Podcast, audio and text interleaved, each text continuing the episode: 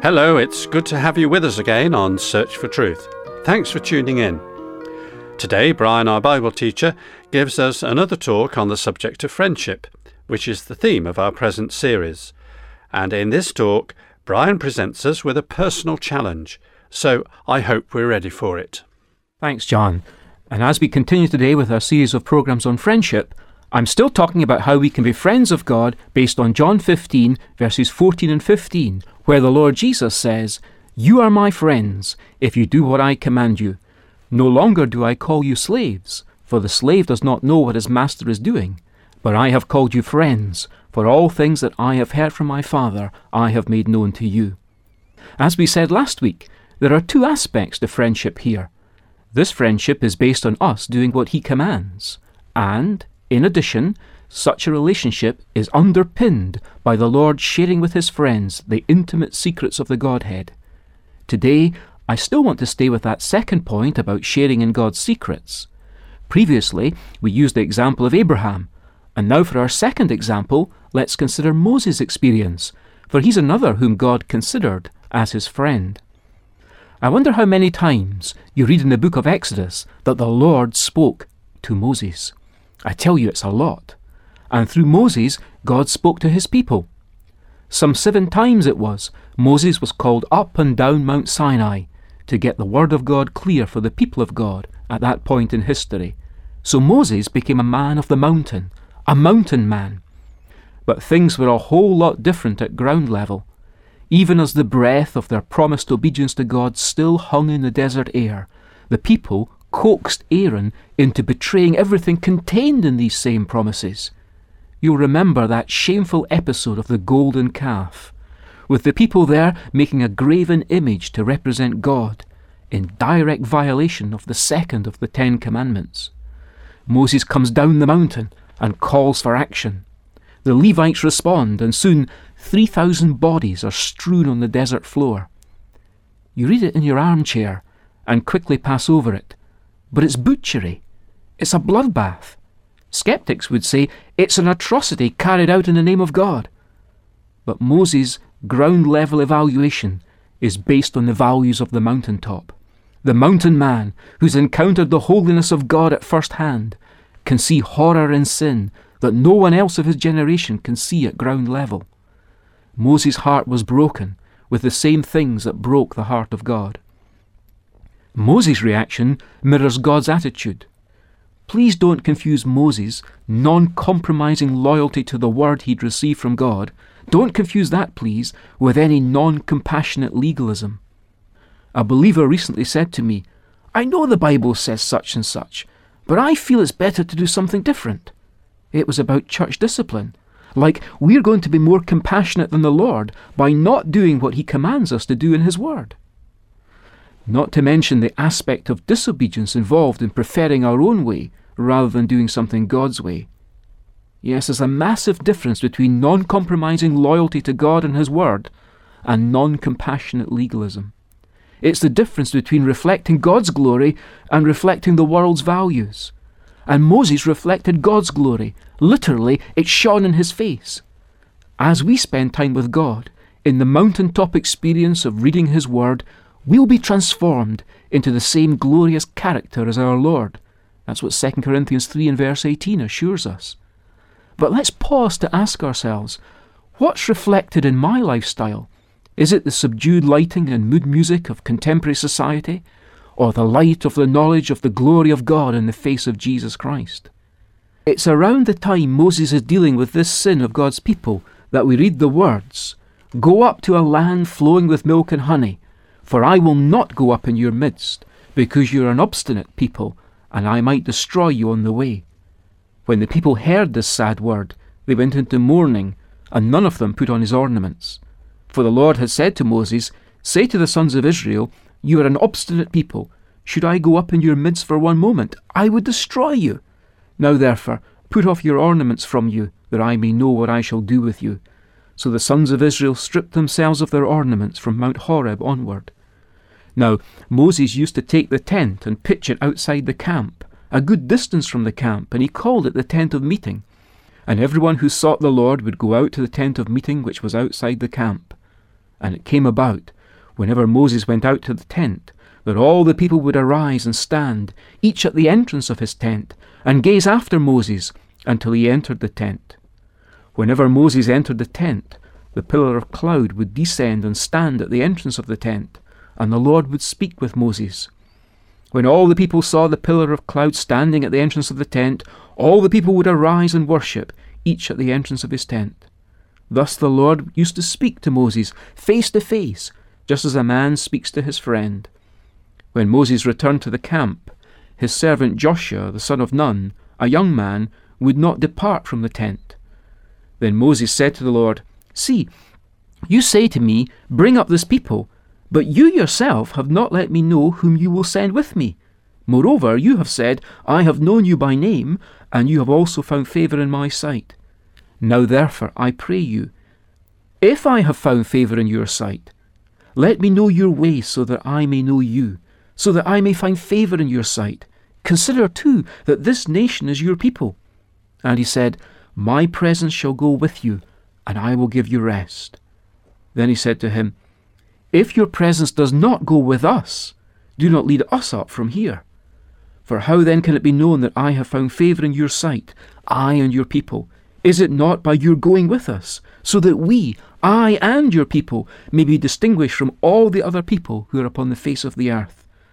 The Lord said to Moses, I will also do this thing of which you have spoken, for you have found favour in my sight, and I have known you by name. Then Moses said, I pray you, show me your glory. Verse 11 from that reading is the verse which proves the nature of Moses' relationship with God.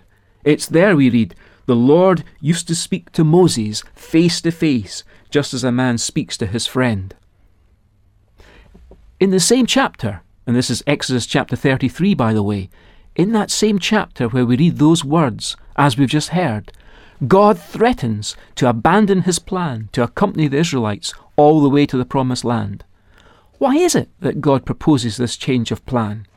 Well, the announcement comes immediately after that national disaster with the golden calf, which we earlier mentioned.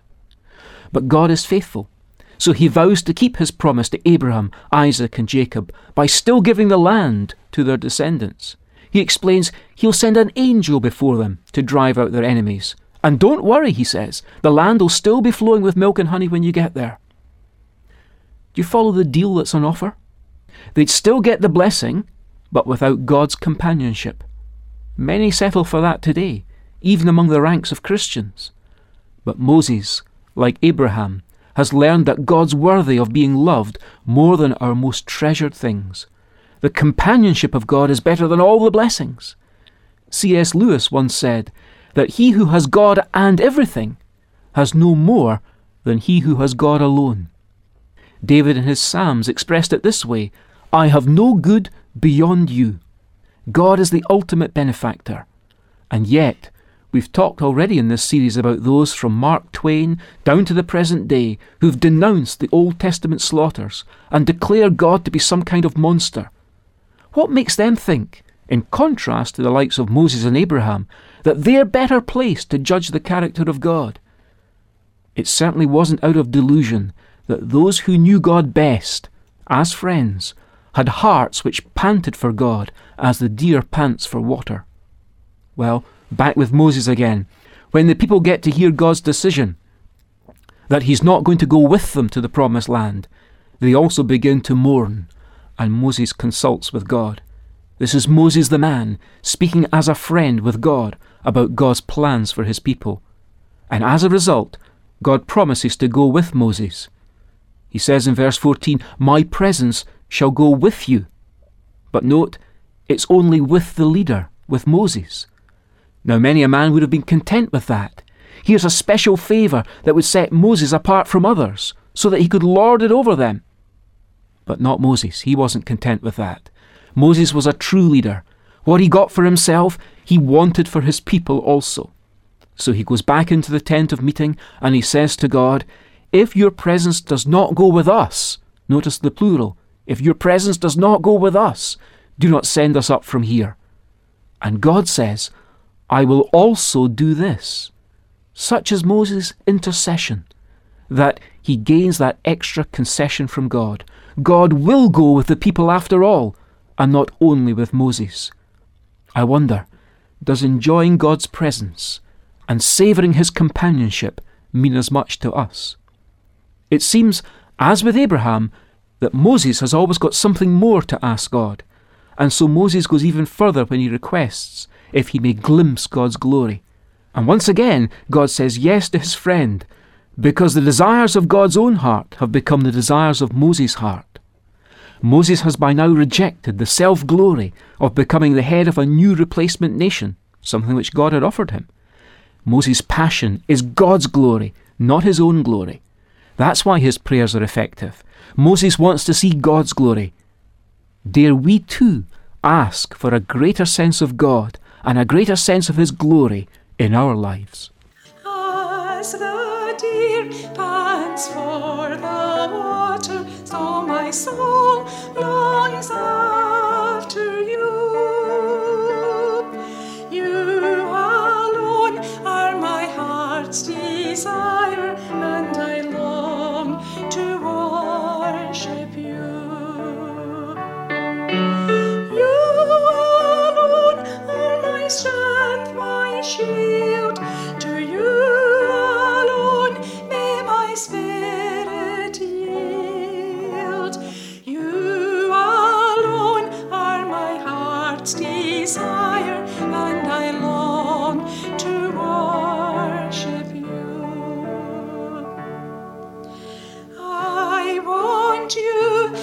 than gold or silver, only you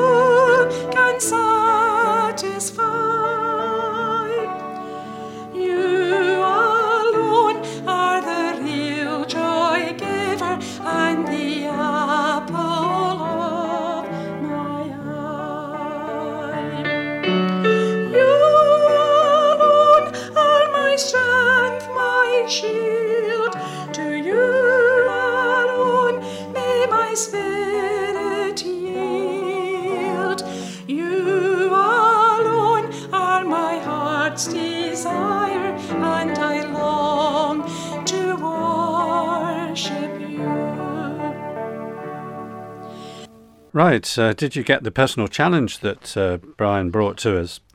Well, I hope you'll be able to respond in a positive way to the challenge that Brian did make at the end of his talk when he said, Dare we too ask for a greater sense of God in our lives? And ask the question, Are you enjoying the friendship of Jesus every day? Now, there's uh, a free transcript booklet, as you know, and if you'd like one or more, then contact us by email or by post and ask for the title Friendship. The address is Search for Truth, Church of God, Downing Drive, Leicester LE5 6LN, UK. And the email address is sft at churchesofgod.info. now, our website at www.searchfortruth.org.uk has some past programs and helpful material.